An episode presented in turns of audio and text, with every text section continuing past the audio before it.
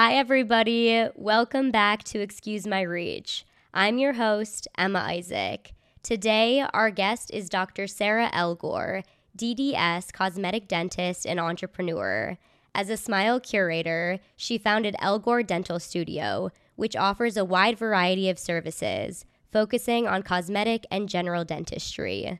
With an eye for detail and precision, Dr. Sarah Elghor strives to provide the highest quality dental care and features cutting edge technology in her office. She is on a mission to help make all her patients' smiles their best feature so they never stop smiling. I am incredibly excited to hear about her career path thus far and how she got to where she is today. So, without further ado, Sarah, welcome to Excuse My Reach. Thank you so much for joining me on the podcast today. Thanks for having me, Emma. It's a pleasure.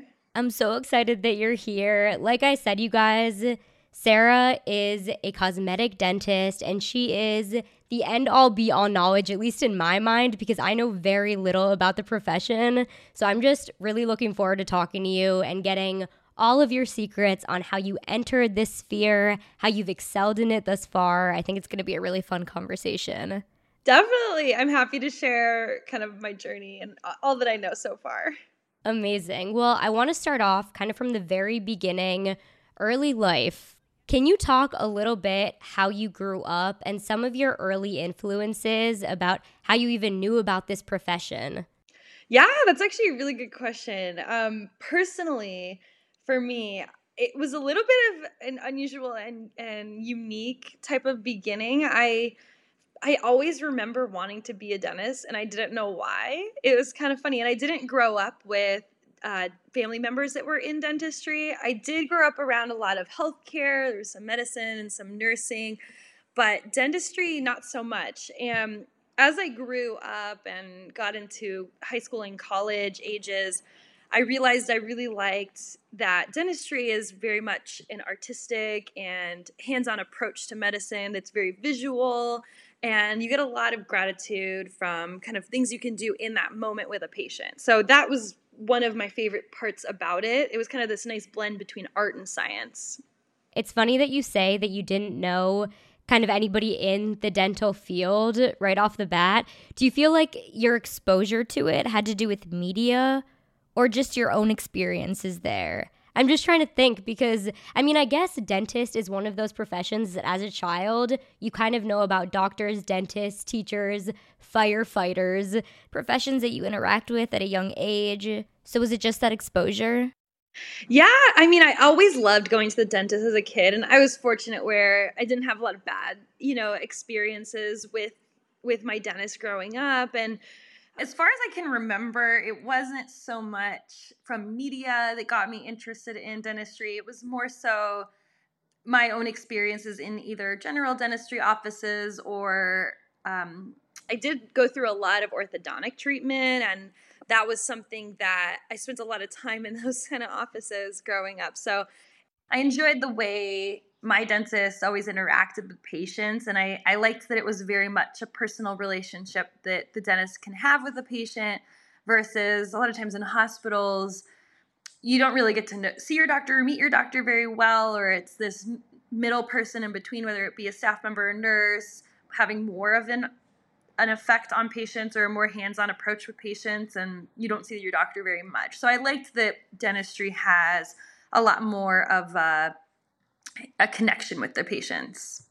That makes a lot of sense. For you in your early years, do you remember your dentist or do you just more remember the experiences that you've had at the dentist? I definitely remember my dentist. Yeah, I remember my orthodontist specifically. His name was Dr. Wrench, and I always thought that name was like so ironic, but he he made it work and he was really nice and I spent a lot of time in his office and I never had any female dentists. That is one thing that I thought was interesting. There was never really any female dentists around. It didn't necessarily deter me. It almost kind of motivated me. I'm like, let's change this up. Let's get more women in dentistry. And um, but yeah, I definitely remember definitely remember my my dentist, especially in my later childhood years. That's fair. I feel like I actually kind of liked the dentist too as a child. I feel like I had like very positive experiences. I also had braces, so I had to go to the orthodontist as well. And I remember my orthodontist was just the kindest man, and he was transitioning out of orthodontistry. He was about to retire, and he had brought on this new orthodontist who was going to be taking over. And I was a little upset about it. I was like, but this is my orthodontist, and he's leaving me. You get really attached, that's for sure. Yeah, for sure. At the start, when you saw that you loved it, you've had really positive experiences, did you automatically kind of know that there was the potential for it to be a lifelong career? Yeah, I would say so. I, I another thing that comes to mind, kind of looking back, is I really liked how it seemed like you could have a really good work life balance. You know, it wasn't so stressful, at least from the outside um, that took you away from kind of all the things you like to do outside of work or balancing, you know, spending time with friends and family. So that was another aspect I think that really drew me to the career um, because it's just it really was a nice kind of check. It checked all my boxes of what I would needed for, for a fulfilling career, as well as figuring out how I could balance it with other things I liked to do, you know, in my week. Yeah, that makes a lot of sense. So, I want to hear kind of about the process of becoming a dentist, everything that sort of goes into that for somebody that may be very interested in this profession but may not know how to start it. So, first, obviously, you went to college, correct? So, can you kind of talk a little bit about your college experience mm-hmm. and what specific things you did in college to lead you to this path? Definitely, yeah. It's it's a long path, you know, and, and you have you have to take it step by step. Otherwise, it can look really daunting. Um, but yeah, after you finish finish your high school um, education, you you do go to college, and you ha- you get most people get a bachelor's degree. Um, some people go further before entering dental school, but it's at least a bachelor's degree. A lot of times, people do some sort of science major biology is a common one because it falls under a lot of the requirements that you need for being entered into dental school. So there's kind of a pre-dental group of classes that you need to take, and a lot of them are biology and chemistry based. Um, it doesn't mean you necessarily need to major in either biology or chemistry. I actually majored in physics, which had very little overlap with the um, with the classes I needed to take for dental school. So I was a little a little sideways, you know, approach in that sense. But in my opinion, it helps to kind of come at um, to come at it with a more interesting background with your education and your extracurriculars because you're going to be competing against a lot of kids who do biology and chemistry. So it doesn't. I mean, if that's what you want to major in, that's fine. But if your interests are elsewhere, I say go for it. Just as long as you do well in the science classes that you need to take for being admitted into dental school. That's really important that they they take it into account. But definitely becoming a well-rounded individual within college, having extracurriculars. I was an athlete in college, so I spent a lot of time in the gym and I was a swimmer, so that was one of my biggest extracurriculars and then um, definitely I took an art side of things too. So I did a minor in studio art. So I did a lot of painting and calligraphy and um, all sorts of different art classes on the side, really. And I, I felt that that helped a lot just to expand my application. It was something I loved to do. And I definitely even wrote about it in my application to dental school was that how, kind of how it gave me a different approach or an edge to, you know, being successful within the career and in dental school is dentistry is very artistic and so it definitely helps because you work with your hands when you're treating patients. So a lot of it is you know fine detail work motor skills and then just training your eye on things. So it is something that i thought would benefit me benefit me in the career. And so i wrote about that a little bit and kind of highlighted that and i'm not sure if the people who admitted me to the school saw that or thought the same way but whatever it was seemed to work out for me I think that's amazing that you said that, that kind of allowing yourself to be that well rounded student. You don't have to pick the one major, you don't have to minor in the thing that you think fits perfectly. I think that's amazing. And you're taking advantage of your entire college experience, rather than simply focusing on whatever career path you're eventually doing. But actually, when you mold those passions together, like you're saying, it it helped you get to your career path. So I think that's amazing. Do you still do any of the calligraphy or even swimming? Do you still do any of that on the side? You know, that's a good question. I try to.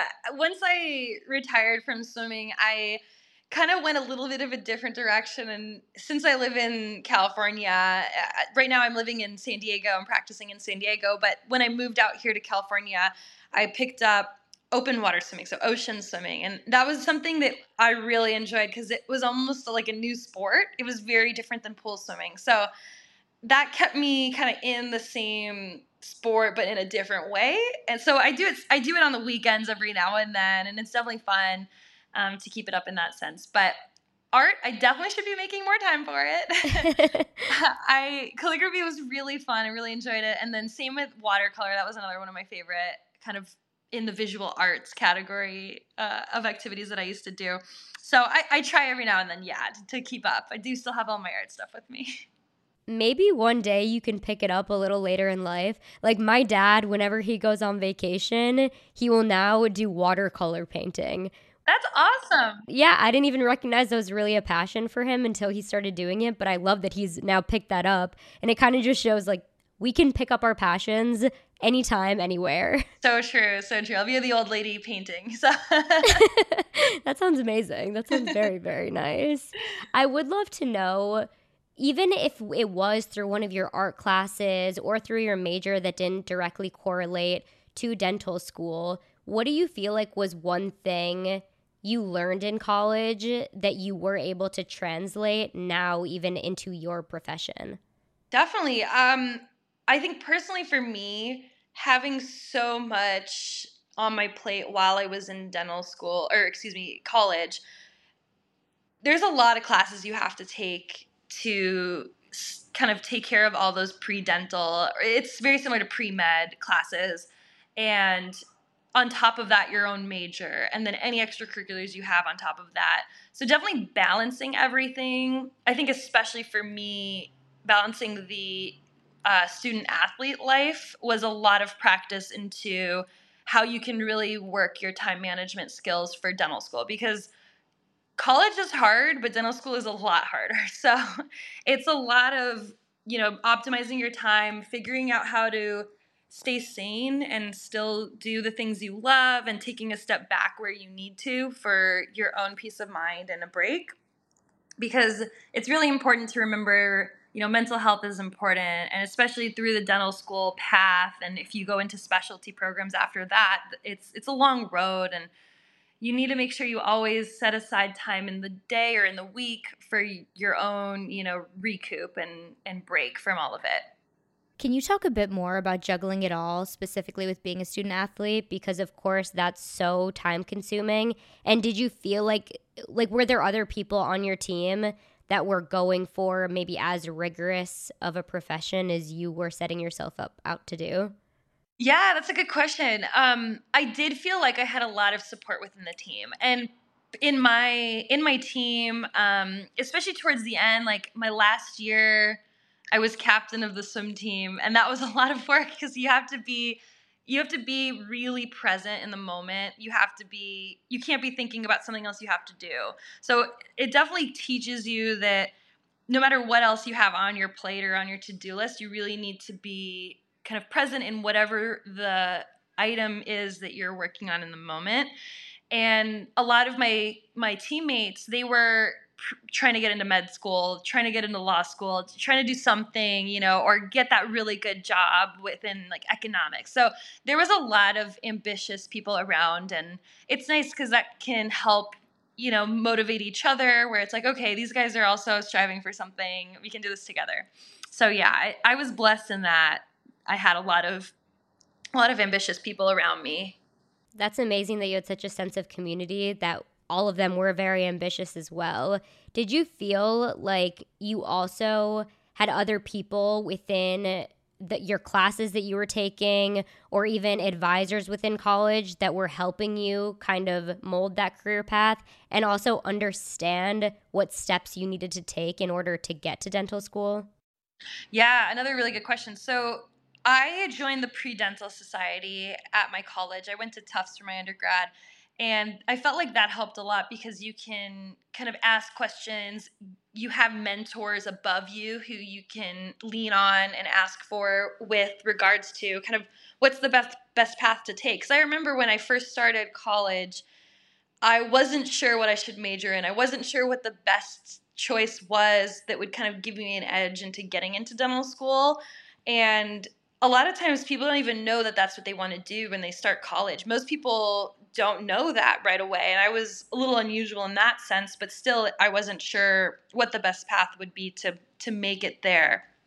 And it's nice to be able to ask people who are, you know, a few years ahead of you, who've been through that process to kind of give you an idea of, you know what, go with the choice that would make you happier or focus on, you know, getting really good grades in these classes and you know, tips like that can really help give you a little bit of a weight off and so you don't feel so lost in the process. Because right. there isn't really a guide that can that you follow really to get through.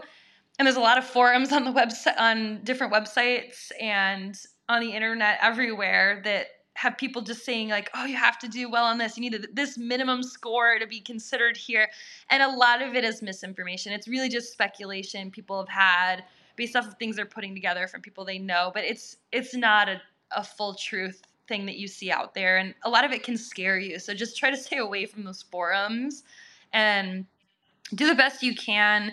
Definitely focus on doing well with the science classes especially the ones that dental schools um, care about the most. But i mean they want to see your well-rounded student overall so pursue the things that you want and are interested in pursuing um, join communities, especially if your school has a pre dental society or some sort of mentorship program, because that can always help. Spend time with actual professionals. You know, I spent a lot of time shadowing dentists in the area, like around my my college, and everyone practices differently. Everyone has their own way of doing things. They all have different recommendations. So it it's nice to spend time with multiple different people because you'll learn kind of all the varieties that you'll see and figure out kind of you know what there's not one way to do things everyone has their own way of doing things and there isn't like one right way if that makes sense yeah, I think that's really great advice. Did the dental society allow you to be awarded those opportunities to then go shadow those dentists or how did you get those opportunities? In my experience at at Tufts, there was there was some mentorship opportunities and they would connect you with some dentists in the area. That's true. Personally, I kind of went out and found dentists that I wanted to spend time with. So I I, I would always say be proactive. Um, I would if you're interested in a certain you know branch of dentistry, it they dental schools do like it when you spend a lot of time with general dentistry because you're going to be graduating as a general dentist. So they do want to see that you've spent time gen- in general dentistry but it doesn't hurt if you wanted to start shadowing on in some professional you know specialty specialty groups because that can help later on. You, ha- you have more experience to decide what kind of branch of dentistry you want to go into. But as long as you spend a good amount of that time in a general dentistry office that is definitely going to look better to dental schools just so that you know they don't think that you're really set on this one specialty. And if you don't get into that specialty later on you're not going to be happy with dentistry. For those shadowing opportunities too you said that you kind of went out of network to go get them yourself and be proactive about it. Did you have to network a lot or did you kind of cold call people or were you just like general dentist in my area? yeah, honestly, I, I remember like the first couple years of college, I didn't have a car. So I wanted to find a dentist office that was pretty close by. Um, so I cold called people, and you'd be surprised. It's a little intimidating because it feels like you're so far from where they are or they're so far ahead of where you are and you won't think that they're so welcoming but really you'd be surprised. There's so many professionals out there that really do want to teach and show you the ways and it really is flattering to have someone below you ask like hey can i shadow you? Can i learn from you? They're gonna they're gonna most of the time want to teach you you know as long as they're not too busy and they may tell you to come on a day that is a little bit less busy but for the most part, in my experience, by far most of the professionals, especially in dentistry, are, are really happy to share their knowledge and kind of how they do things with you. did those people that you shadowed were they able to give you letters of recommendation when going into dental school or where do you feel like a lot of those came from? Actually, yeah, that and that's a really good thing. If you can have a dentist give you letters of recommendation um, for that you had from like shadowing, that's a really good one to add to your application for dental school. Um, I had my personal dentist write one of my recommendations because I spent so much time with um, with my dentist. So, but definitely there was another dentist near my college that was very much um, willing to write a letter, and I, I'm pretty sure if I remember correctly, he wrote a letter too. So, kind of also some of those other key things that you need to get into dental school, you know, your prerequisites. Were there any specialized exams? Were there any things like that that you needed? And how did you know that you needed them? Was it your college kind of telling you, or was it individual research?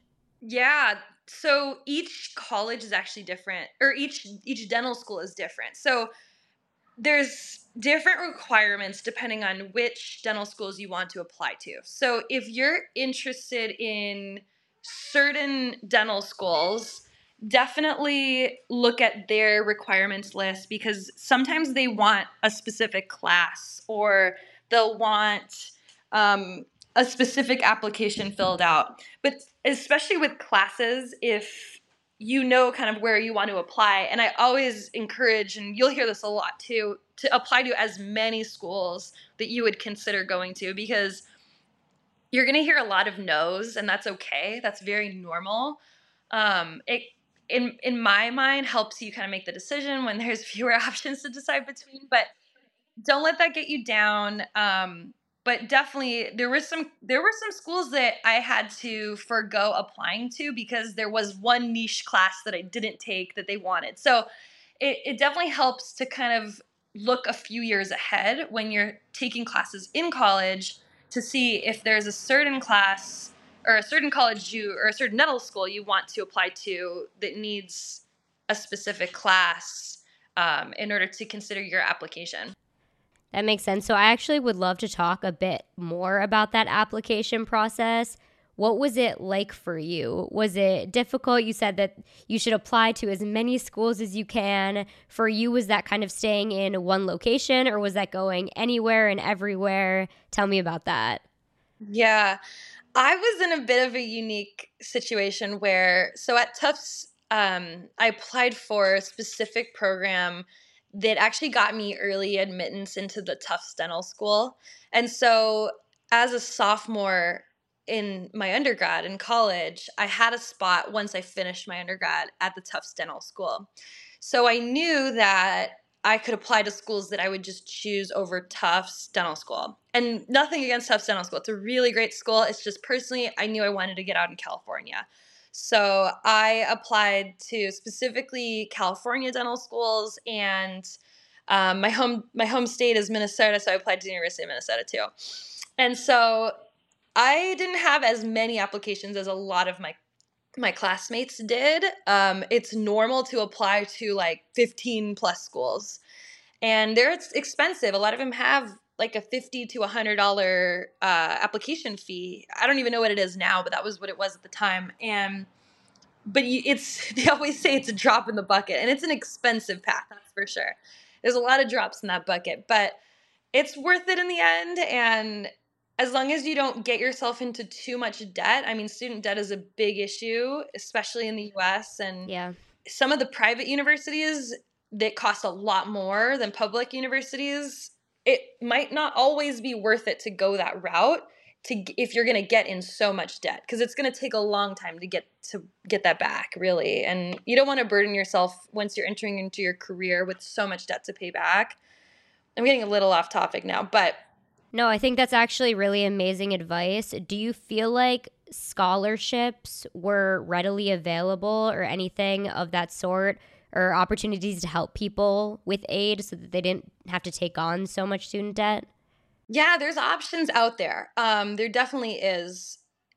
I would say look into your undergrad opportunities to kind of help out with managing the costs um, look into if you're interested in something military related. There's a lot of a lot of uh, payback that can be achieved from either ROTC programs or serving in like military as a dentist. A lot of my friends actually did that route and they help pay for dental school because dental school is really expensive too. And it depends. I mean, everyone comes from a different background, everyone has different resources. Yeah. But definitely explore the resources, take it seriously because when you're a college student, you just see these big numbers on the sheet of paper that you're signing. You don't realize that you're going to have to pay that back one day if you take out the loans for that. So it's something to take seriously and to really calculate how much. And keep in mind, you're going to get more debt when you're going to dental school if you're taking out loans because you're not making money and it's expensive.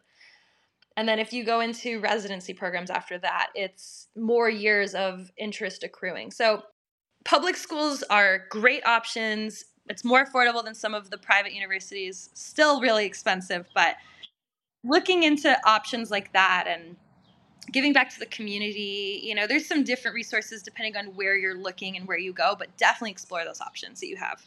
I think that's a really great advice where did you ultimately go to dental school? And also, what made you pick that? I know you already said you either wanted to be in California or you also thought about going back home to Minnesota.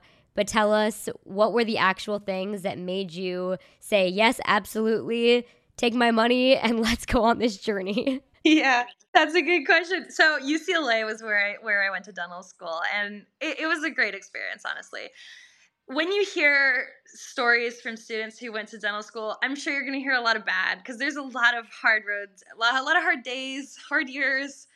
There's a lot of things that you wish were different, and a lot of you know old ways of thinking in terms of you know the program. A lot of the times, but that's just like the education system in general. But overall, I feel like UCLA really prepared me as much as as much as I could ask for, you know, to get out into the career and again, wherever you go, it's what you make of it. So if you're interested in something, take the extra step to t- spend extra time in that clinic that you like.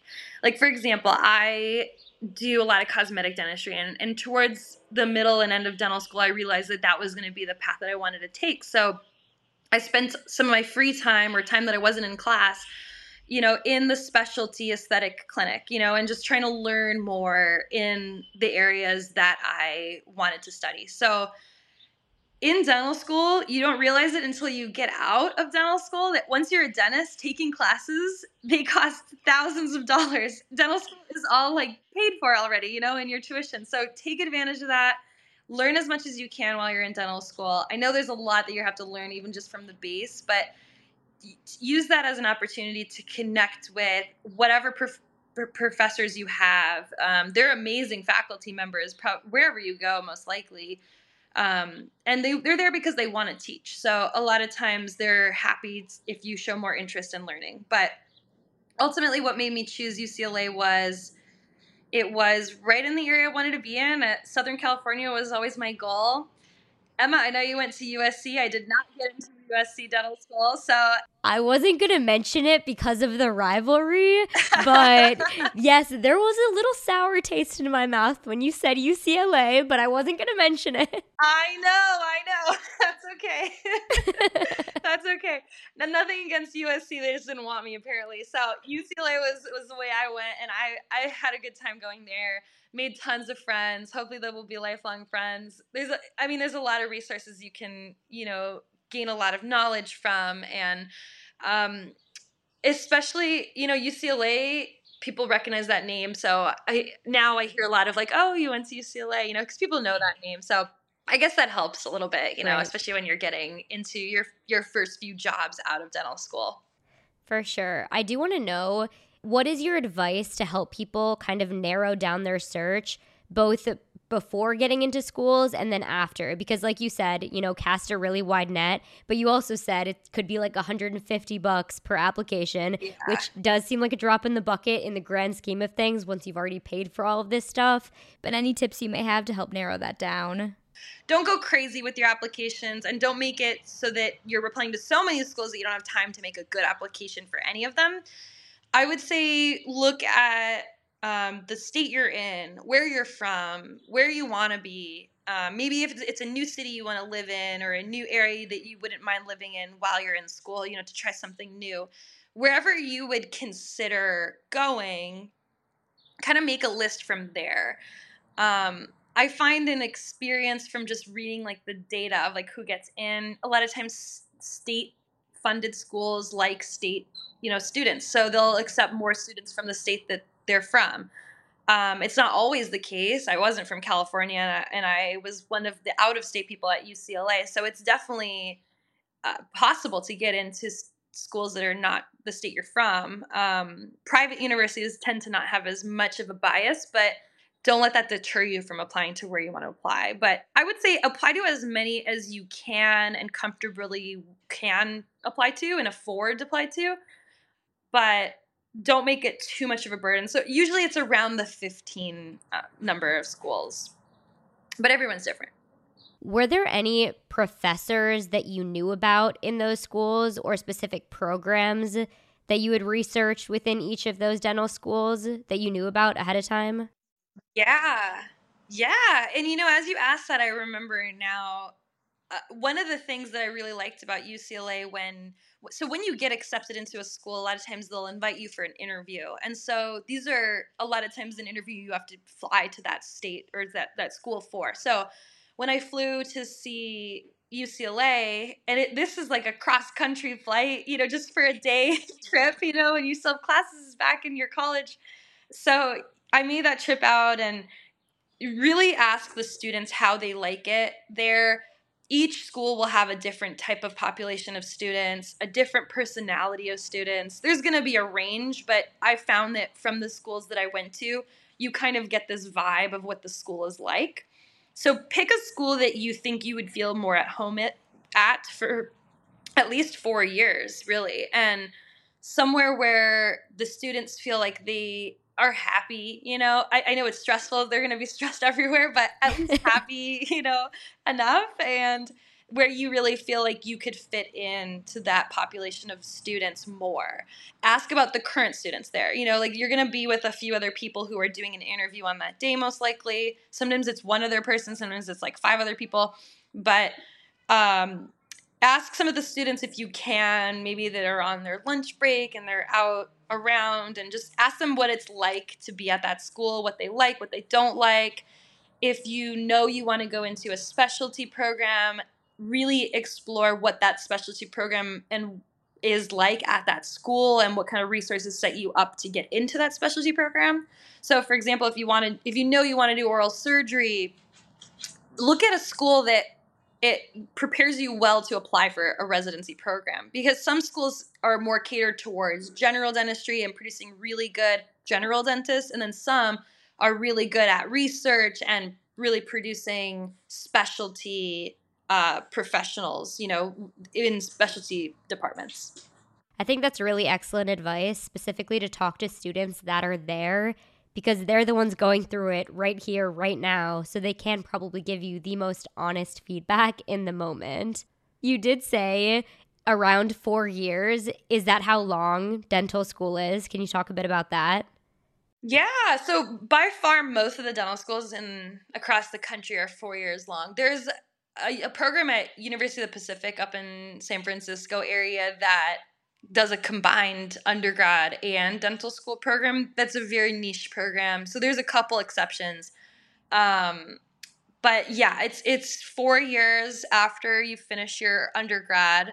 Some of my classmates had master's degrees before they started dental school there was actually a couple that had PhDs. So some oh, people, wow. yeah, some people do either a career change, some don't get into dental school and they decide to do a master's in the meantime and try to apply again another year.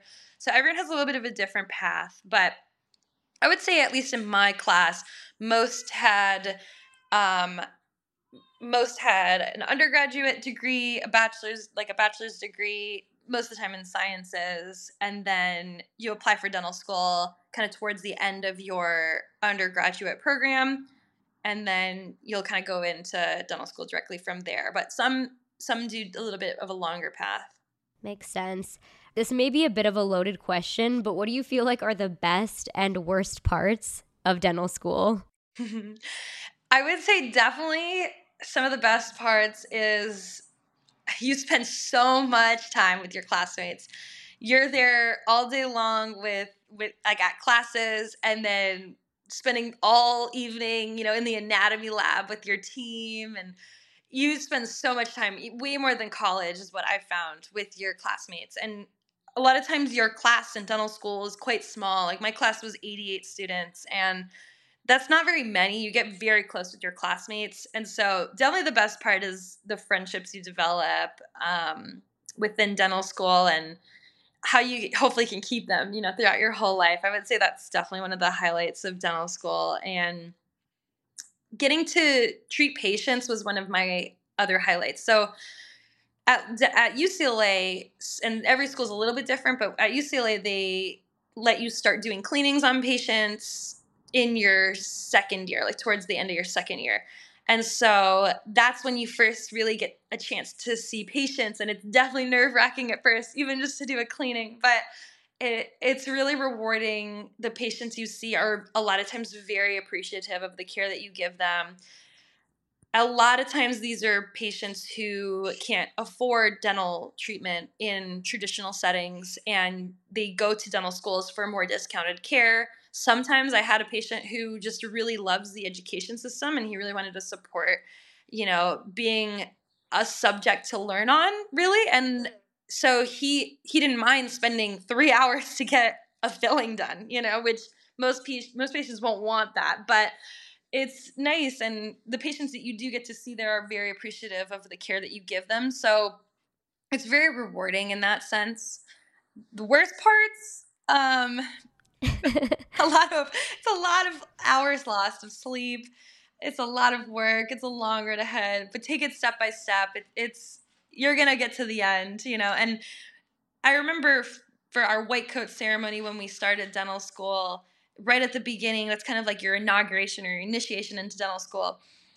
Our dean said, you know, you're all in it together. Now that you're in, it was like a competition to get in, but now that you're in, everyone's really they're trying to make everybody in that class make it to the end. You know, they're really committed to giving you the resources to make it through that that process that long 4 years in order to get to the end and yeah, it sometimes doesn't feel that way, but they overall they want you to get to the end, the whole class, you know, together. What a nice thing for them to say to kind of just take the pressure off of like you're gonna make it. Don't worry, yeah. it's gonna seem really hard, but you're gonna make it. Yeah. Was there ever a point that you were kind of nervous that you went through all of this schooling, you were so sure about your career path, but prior to actually working on a patient, to know that this was the right thing for you?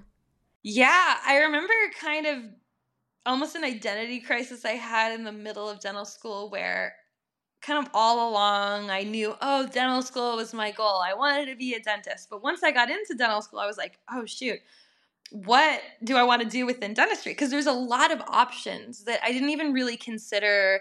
I didn't really think about it until I got into into dental school but there's a ton of specialty options. I mean, you can do orthodontics, you can do perio, which is gums and hard tissue that support the teeth. You can do oral surgery. You can do, um, you know, all sorts of different professions. There's there's you know replacing missing teeth. You know, replacing even facial structure. Like you can go into professions that don't just focus on your teeth and it's all head and neck related and very much connected. So there's a lot of options really you can do within dentistry. So I think the I was a little overwhelmed with how many paths I could take past dental school and I would say my advice to people in that position would be just to cross off what you don't want to do. Like if there's certain things that you you know spend some time in this profession you realize that I don't really see myself doing that. So just cross it off the list then explore something else and like cross it off the list, you know, if it's not for you.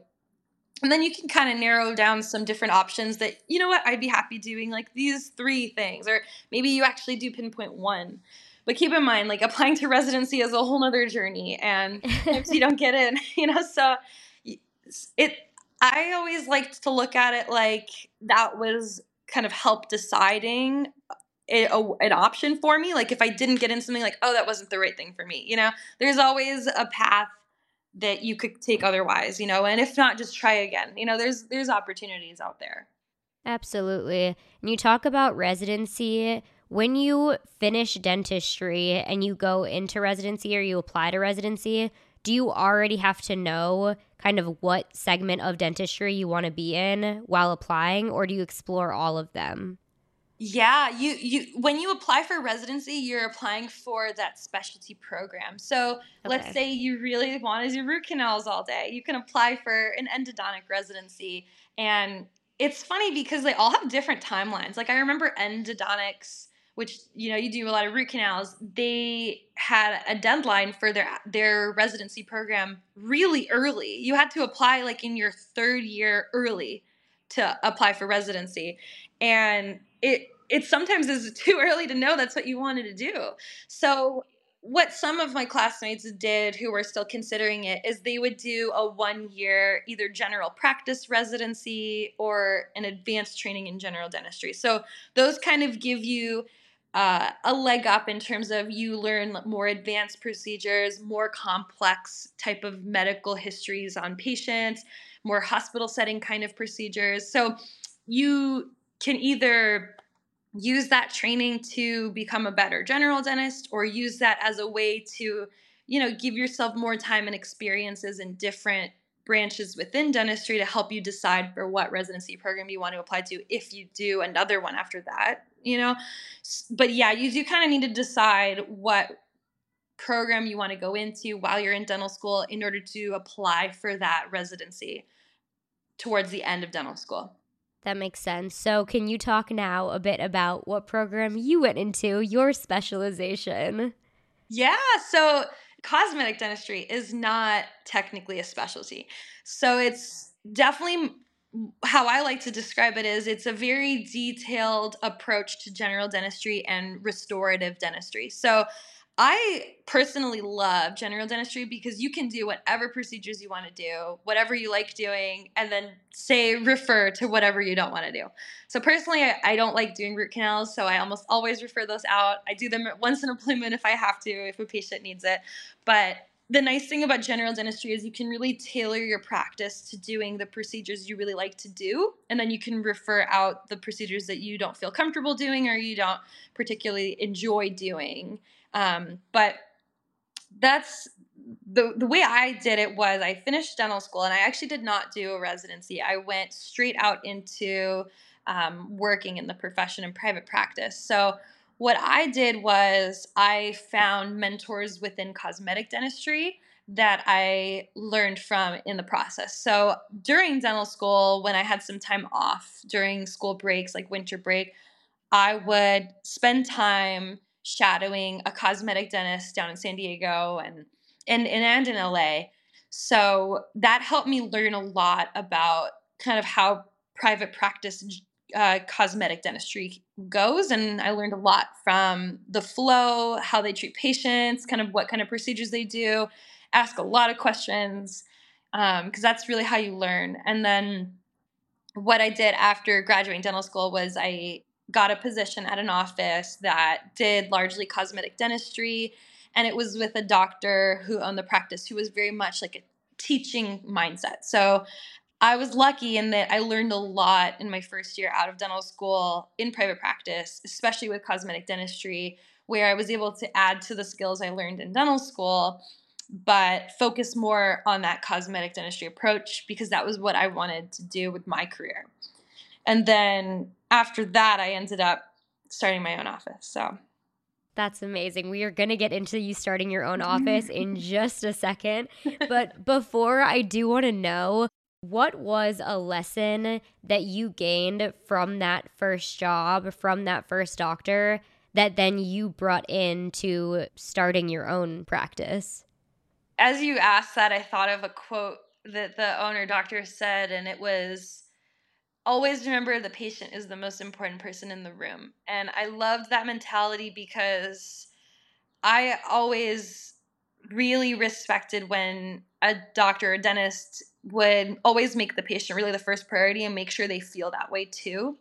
So it's always, you know, asking that they're okay, making sure they're comfortable, asking if they want a pillow, asking if they're warm enough and they need a blanket or, you know, whatever it is, just always making sure that they feel cared for and always like the most important person in the room. And I, I, would say that's definitely something that I took with me throughout my career since then and how I still hope all my patients feel, you know, today.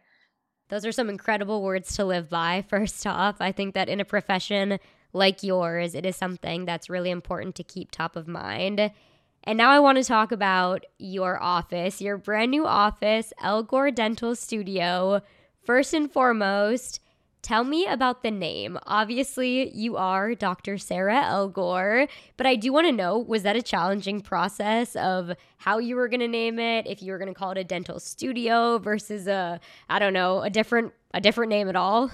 Yeah, actually, it's funny cuz I almost forget that process of developing the name now that we have the name and I decided on it, but I looked at different options as like, should I put my name in the name? Should I make it more like generic? You know, as you know, some of the dentist office don't have a name for the doctor on their, their title, and so I I had this huge list of names that I would think about, and I would like look at you know synonyms of na- of words that I wanted to kind of portray in the name, and ultimately I thought, you know, I I want it to be more niche and more of like a high end experience for patients and I liked Dental Studio, and I I thought, you know, let's just put let's just call it Elghor Dental Studio, and it just kind of flew off the tongue, and I liked I just settled on that name really just after a lot of thought, though. After a lot of thought. I imagine because that's one thing that people I feel like they almost forget how much is in the name because it's it's your it's your baby now, right? Like yeah. this is something that you go into every single day. You're promoting it all the things. So a name is really important, but I think it's a great name. Oh, thank you. So I want to first ask you what made you want to open your own office? And what was that transition like for you? Was it very you know crazy going from just working for somebody else to being your own boss? There's so many questions i have but let's start there. Yeah it's it was always a dream of mine to have my own practice. So i knew that was going to be my my end game really. And it, in some ways it's just the beginning too.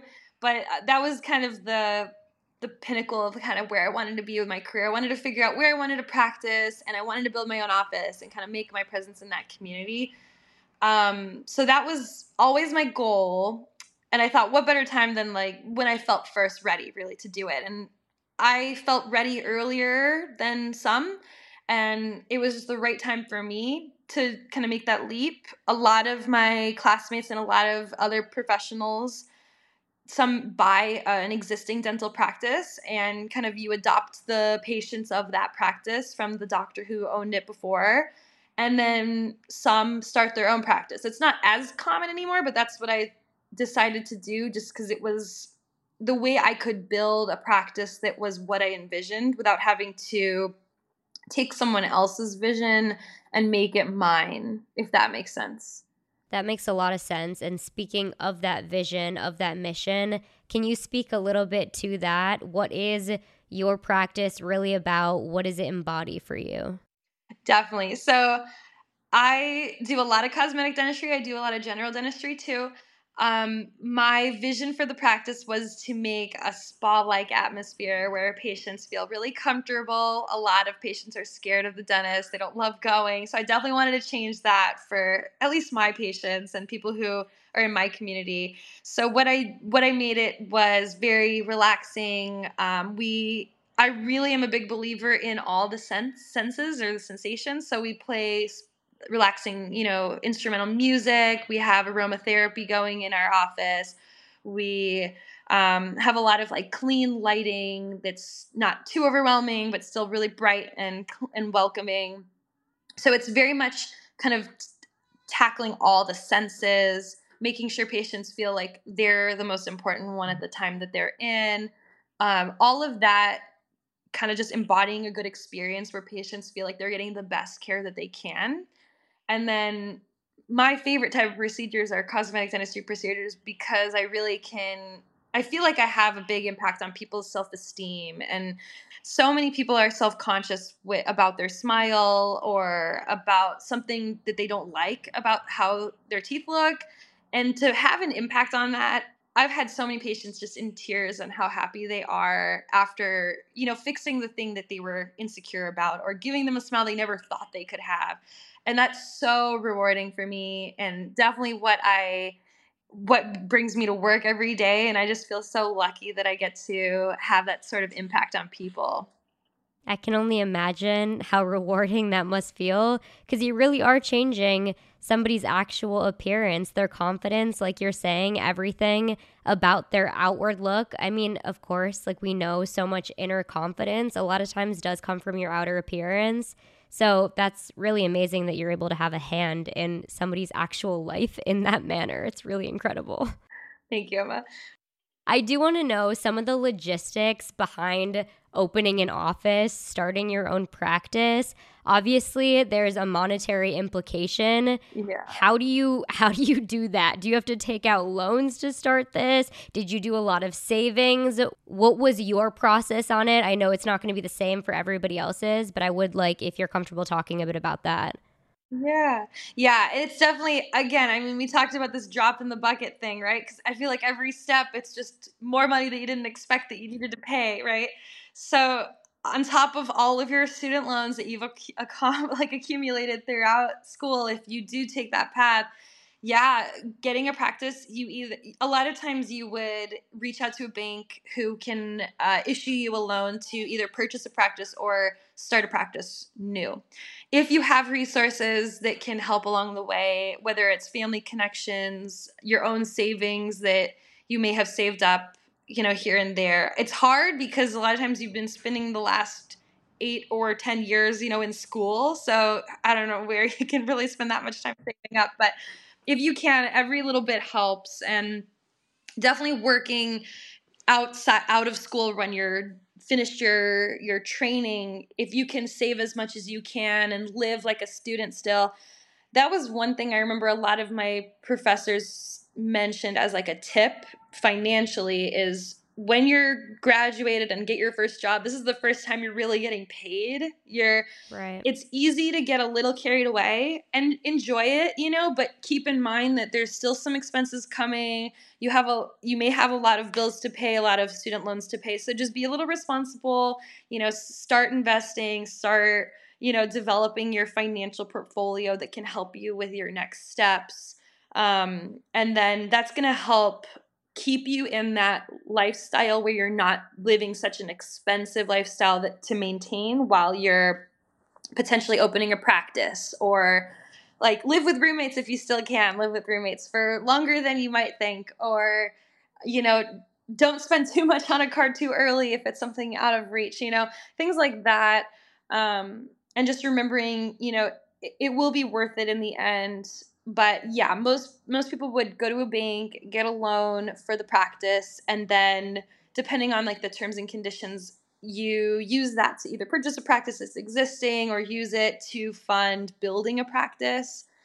Um, typically, the costs for building a practice and purchasing a, a practice can be anywhere from six hundred thousand to over a million, depending on what the practice is. And typically practices are valued based off of how much they produce in a year. So how many patients they see how much money they bring in from that. And then you can either find practices for sale on different resources or you can choose to kind of go your own route which is what i did where i first started with a real estate agent for medical and dental buildings. And that's how i looked at so many different places where i could build an office and until I found the one that felt right for me. And then you kind of find a contractor after that, and the contractor will um, help you build the practice and get your vision for what you want it to look like to come to reality. And you might work with a designer, you know, to help you design what type of finishes, what kind of flooring, what, what wall color, you know, and then you'll work with someone who can help you get the type of equipment that you want in the office. So there's a lot of pieces to the puzzle. What I found is a lot of them kind of connected to one another. So it's a pretty small world, the dental world is. If you work with someone in the dental world, they're going to recommend someone to work with. Like they're going to be like, "Oh, this IT guy is really good," or "Oh, this designer is really good." Yeah. So they they can give you opportunities to meet some people along the way, and you pick someone you like to work with. And there, so when I felt like there was a lot of kind of this person connected me to this person, connected me to this person. And then it kind of just became this chain of a network that helped me make my dream a reality. So Um, it took a lot longer than I thought it would, though. Definitely, it was about a year venture to build a practice once I decided on where I wanted to build it. Um, right now, a lot of times people don't realize, but the permitting process for getting a permit from the city to do any sort of construction is insane. COVID really messed that up. And it took like seven months, six or seven months, just for the city to say, okay, you can build, you know? So there's a lot of wasted time and a lot of time where you're just kind of waiting, trying to do as much of the planning as you can with your team that you hired to build the office. And it's very much uh, like a waiting game. And it's, not fun to just sit and you know wait out the time to build your office. But then once they give you the go ahead it's like a mad rush to the finish line. And then you're kind of the end of the build but kind of the beginning of starting the practice. So there's a lot of for like beginnings. And it's been definitely rewarding and trying not to get too overwhelmed by it because it is kind of a beautiful process to go through. And i'm very blessed that i get a, an opportunity to do that too but that would be that's kind of my my process that I've been through.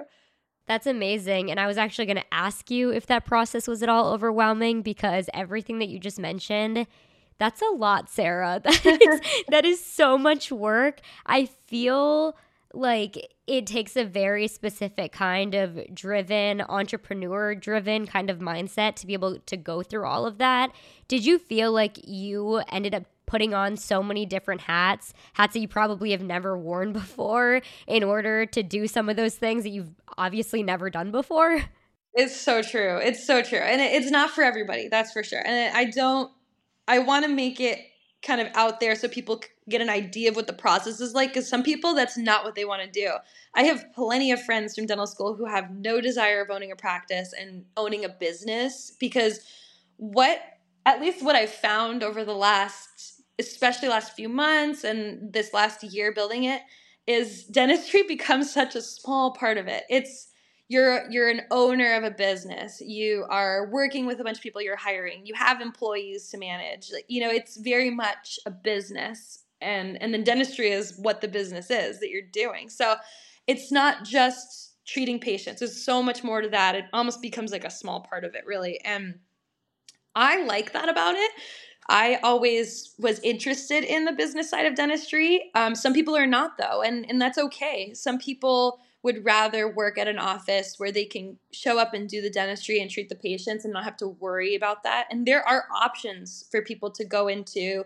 that might want that path instead. So I don't want that to deter people from entering dentistry because there are lucrative career opportunities where you don't have to worry about the dentistry side and it's only growing really there's a lot more opportunities now than there used to be because there's a lot of mini groups kind of developing yeah, I think that's a really good thing for people to know. And it's a great thing for people to know the process of how taxing it is and how business focused it ends up being. Yeah. I do want to know, too, though, how did you find employees? Like the ones that are actually like doing the job with you day to day did you bring people over from past jobs that you were at? Or tell me about that. Really good question. I was very lucky and had i have a very small team right now. So it's i'm the only dentist and then i have my office manager who does all the front desk work and insurance um, running insurances for patients. And then i have a back office assistant who's kind of my right hand woman. So there's only three of us, and both of them I was very very fortunate and have met them and worked with them in a past office we all kind of went our separate ways for a while and then kind of came back as I was getting this, you know, build wrapped up. I, I, reached out to them, they reached out to me, and it just kind of worked out for me where they were in a good position where they were looking for either the next step or something different. And they were like, you know what, let's do it. And then we all kind of coalesced together again. And um, I'm very blessed to have them. There's other other options though. They, you, there's some resources where you can look for people who have who are in a particular position that you need, like a front office member, um, an assistant, a hygienist. There are places that you can look and see if there's you know people looking for a position, and you can advertise for that. Um, but personally, they were they were members that I've worked with before. That's really incredible that you already kind of had that network of people and just picked them out and it was the right timing for everyone. Yeah. How did you know how to pay your employees or even how to pay yourself. I feel like so many of those little details, especially when starting a business, how would you know? Like, do you just Google kind of the norms within your specialty? Yeah, you're so great. And oh, I remember before I started this practice, a dentist that I followed on social media mentioned something that she said that everything is figure outable you know like it, there's a lot that you're not going to know. I've learned so much about insurance really you know just things that are that i've had some sort of relation to but never really had to know it so well until i started this practice. And you're right like you have to wear a million different hats you have to be an expert at you know hiring people paying people you know running insurances for patients figuring out how to like set up the phone service for an office. you know, there's like all these little things you never think about. And it's it, it can be overwhelming, but try not to let it overwhelm you if that's the path you want to take and just take it step by step. Reach out for help where you need it. If you have resources of someone who has done it relatively recently that is a great help. Like i had a friend who opened a practice a few years before i did in la and he was a huge resource for me to kind of see what worked for him like with advertising or how did he nail down his location. He like connected me with a team that helped me find my real estate agent that helped me locate my practice spot. So definitely reach out to people that you come across that may help you with your process and that aren't too far removed from the stage that you're at because that can really help but I think that's excellent advice. Somebody that's not too far removed is probably still in the thick of it themselves. So I think that's great. I also want to know how did you bring in patients? Was it patients that you had previously? Did you have to do a lot of promotion? Was it referrals? Tell us about that.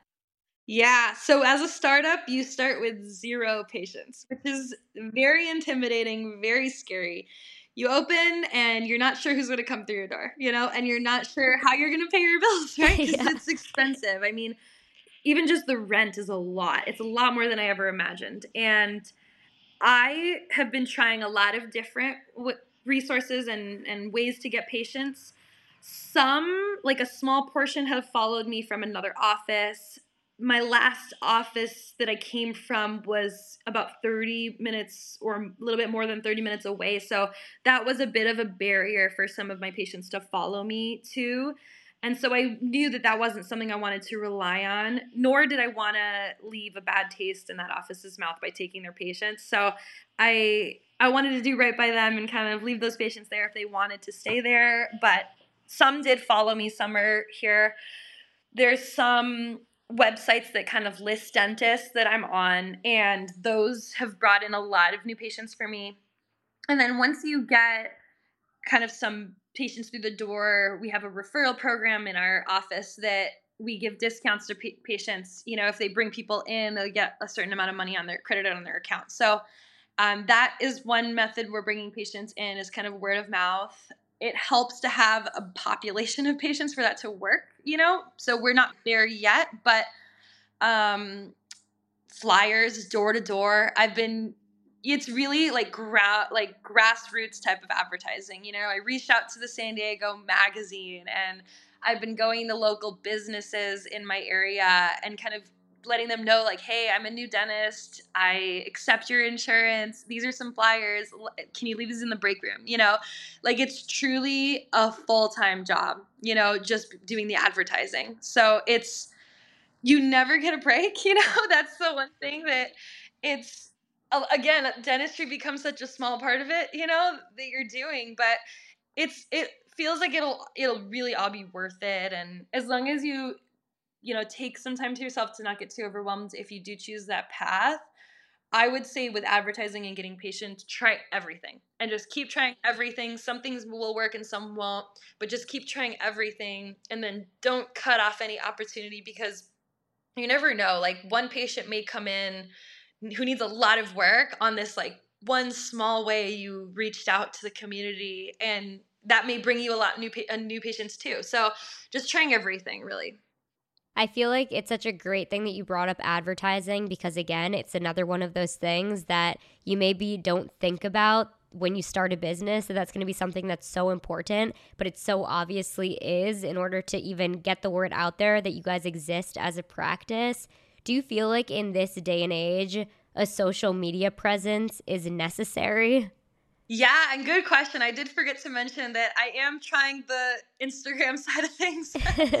I started an Instagram when I was in dental school to kind of track my progress and share the the things I was learning in dental school and I I loved that. I thought that was great and some of my friends from college thought that was so cool because it was way different than what they went into, you know, in their careers or in their continuing education. So um, that's what I started my Instagram um, for. And then once I was getting towards the end of dental school, I was like, okay, this can be a great way to bring in patients and kind of share my work as a cosmetic dentist. And so I kind of transformed it more towards like sharing me as a dentist, the kind of work I can do, the before and afters for the cosmetic cases that I, I perform. And um, I got a little lazy on it for a little bit and I wasn't keeping it up, but I've been trying to get back into it and using it for marketing as well. Um, so just like educational videos, everyone has their own way of doing social media, but for me, I wanted to make it um, authentic, not too, you know, polished. I wanted them to really, I wanted people to know kind of who I am and how I do dentistry, what I love about it, the kind of work I like to do, what procedures I can offer for patients, and just you know how you can better your own overall health and dental health as well Everybody, I will say, I follow Sarah's Instagram and I actually really love it. And this is somebody that's not in the dental field at all, but it's kind of, it's like educational for the lay person too. Yeah. Like I even watched one today. I was like, oh wow, like that's actually really interesting to see like, and even the transitions. I, I don't know. I find it, some of those videos almost like therapeutic to see how something can transform aesthetically like so beautifully and you don't even know how it's being done but you're like wow that's amazing that it is being done that way. Oh that's so nice to hear. Thanks emma. I really do love it. I definitely try to tailor towards like you know regular people you know so that they can understand it too but some people like to share it you know in a different tone or a different audience so no, I really think it's perfect for both. And, you know, the majority of people that are looking for these services, they probably don't know as much about the dental world than, you know, the people that are posting it. So I yeah. think it's I think it's a really great approach to it. I want to ask you, and kind of a maybe a silly question to this because you are so far into this field and excelling in it. But if you weren't a dentist, what do you think you would be? Ooh, that's a good question. I like that. Um, well, I'm very athletic and I love working with people, so probably personal trainer.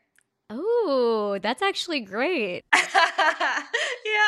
I don't know. I that would probably be it. I, I would say that's a good one. That actually very much fits. I think that's amazing. Well, I do want to know for you opening your own office, everything. It's such an incredible really a remarkable type of adventure that you've just now begun. And that was, like you said, one of the biggest goals for you currently right now. But I imagine there are so many other goals too. So, can you kind of share some of your long term and short term goals with us? Yeah, definitely. Actually, a while ago, I when I was in I think high school, I made this 30 before 30 list, like 30 things I want to do before I turn 30. And I made it so long ago I forgot what I put on it sometimes and one of the things was open a dental practice and I Whoa. it was a reach goal. I didn't think I could do it before I turned 30 but the fact that I I could it was it was really special to really look back and be like, "You know what? That's awesome. I did that. That's so cool." That's so awesome. Yeah, but um so that was definitely one of the biggest goals I had for myself after after graduating dental school. So looking ahead, I want to really grow this practice. I want to be able to bring on a hygienist soon. So hopefully, in our first year, we can bring on some more team members. Um, I want to be able to start doing some more um, giving back to the communities and with care. Like I, I would love to be able to you know, do give away a smile, you know, to pe- someone who can't afford it really, you know, and just touching and giving back to the community that won't really be able to reach you otherwise. So that's something I want to implement more into my, you know, yearly routine is, you know, every once in a while just giving back a little bit more. And apart from that, um, I want to be, be able to bring on another doctor eventually into the office, um, continue to grow. We have five rooms to work out of, and right now we just have three that are fully working because we don't really need more than that right now, but I hope soon we will. Um, so, yeah, those are some goals just really growing in the profession and then really just making sure that my employees always feel like they can grow in the in our office as well in terms of kind of where they want to go with their career and hopefully that's still at my office but you know giving them more opportunities to be even better at the positions that they're in and do have more responsibilities that they would want to do well, fulfilling that insanely huge goal that you set for yourself on your 30 under 30 list, I have absolutely no doubt in my mind that you're going to crush all your other goals, Sarah. Oh, thank you. I do I do want to know twofold question to this one of the biggest gaps in your industry right now that maybe you're trying to fill, and then also an advancement that you feel like you're really excited about? Yeah, so I focus a lot on technology in dentistry in my office. Everyone kind of once you go out into dentistry, it's really like your own world you get into, especially if you're in private practice. It's very isolated. A lot of times you don't get to work side by side with another dentist once you have your own career. And so especially I've noticed with like older generations of dentists, they're kind of they find their way of doing things, it works for them and they don't really change so much. But there's a lot in the profession that has advanced since, you know, they found their flow and so for me personally, right now a lot of where dentistry is going is technology based so we have, you know, 3D scanners in our office and we scan all of our new patients and you can look at where they're biting on their teeth and if their their occlusion is healthy or showing them some areas with you know they they have cavities or harder to get to where their recession is and things they can track um, with us over time and I really like sharing what I see with patients. So we do a lot of education with our exams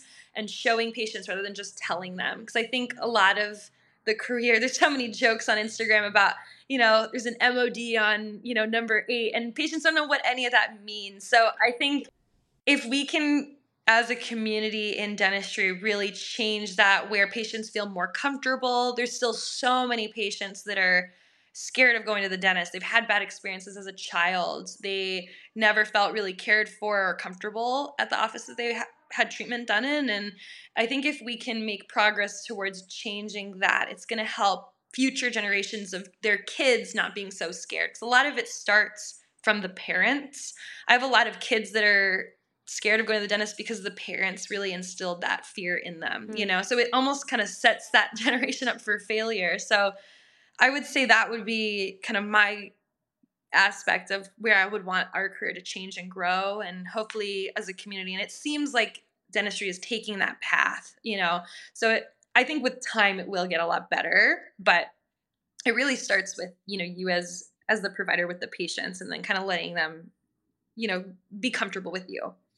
I think too, you describing your office as such a safe space and kind of like this oasis, just such a welcoming environment, probably helps with that a lot. Like even though I really liked my dentist as a child, it is it feels like a very sterile environment. So taking that away and I think how you're saying how you're doing it is probably going to help a lot within that. Yeah, I, I, I that that was my goal. So absolutely, thank you, Emma. Well, I do want to know one big piece of advice anybody that was trying to get into this field or is listening to this interview right now and is thinking, you know, this is a path that I feel like is one that I could really go down. Sarah is inspiring me right now. What's a piece of advice that you could give somebody or something that you wish that you knew prior to getting into this profession? Yeah, I would definitely say be proactive. So don't let opportunities come to you, really go out and search for them. So if you're exploring the profession, really be proactive and spend time in offices. If you're, you know, not sure about something, really take the effort to to make that you know, piece of knowledge that you want to learn um, and search for that. So if you're in school, you know, spend time with a faculty member, reach out to the dental school that's at the undergrad that you're at and see if they'll let you shadow. You know, be proactive overall is to not only give you more opportunities that may come to you later, but it, it's a little scary and intimidating, but overall, you'd be surprised at how welcoming and receptive those people will be to having you learn from them or learn more about something from them. Um, and then, yeah, just being really, really proactive and not waiting for things to come to you. I think that that definitely will get you going very far. I think that's amazing advice. And are there any resources that you feel like you still lean on or you think would be a great maybe starting point for any of these people that are looking to get into this field? Yeah, definitely the community that you're with. So as as you kind of move through the process of getting into the career and, and even in the career, you'll meet people along the way and you may know someone who's maybe a year or two down the line from where you are and keep that network with you and you'll develop an even broader network with people in different stages you know as time goes on. But i mean i still reach out to some of my classmates if i have a question about something. Or i'm like hey this case is really stumping me. What, would you do in this position? Or or you know just building the practice you know reaching out to people who have done that um, learning what worked for them. And a lot of times you'd be surprised. It from the outside it looks like everybody has everything figured out but no, everybody's really like just trying things that might work or might not work, and if it doesn't work, try something else. So it, you'd be surprised. It, it's it's really intimidating because it seems like everybody knows what they're doing and you don't. But just know that everybody's in the same boat. Everyone's still figuring it out. Things are constantly evolving. You can always ask for help no matter where you are in your career. I mean, even really late into your career, have colleagues that you can ask about, you know, and just you know run something by them if there's a question about like a case or even something business related whatever it is really just lean on other people because that's how you can make the whole community stronger Absolutely. I think it's we are power in numbers pretty much always. So lean on that community. Yeah. And my final question for you, Sarah, it's something that I ask all my guests, but it is a quote that you live by, something that has gotten you through the day to day. Yeah, definitely one of the quotes that I love and I, I truly try to live by is anything worth doing is worth overdoing. So whatever you're interested in, be passionate about it and go like the extra mile to make it better or to do better than just like okay. You know, it's it, anything worth doing really is worth overdoing. It just becomes a lot more rewarding that way. That's such a phenomenal quote. Where is that from? It was from a movie, and I don't want to quote it wrong, but it's one of those military movies. How you quoted it right there just inspired me a little bit, honestly. I love it. Well, Sarah, thank you so much for coming on the podcast today. I feel like you shared so much useful information. You've obviously gone through so much thus far in your career. I know that you are just going to exceed new heights every single step of the way. Oh, I appreciate that. And Emma, if you want to share my info, you're absolutely welcome to. And anyone who has questions, they can. Yeah. I was actually just going to ask you right now is there anywhere that people can find you? If you want to share your Instagram, the website, anything? Yeah.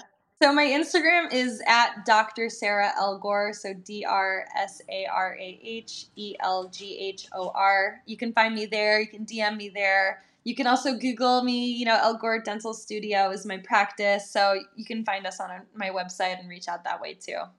Thank you so much, Sarah. This has been amazing. Thanks for having me, Emma. It was a pleasure. Thank you guys so much for listening to Excuse My Reach. As always, you can find us on all major streaming platforms. Like, download, subscribe, share with your friends. Be kind to those around you. And don't be afraid to reach a little higher. Woo! Yeah.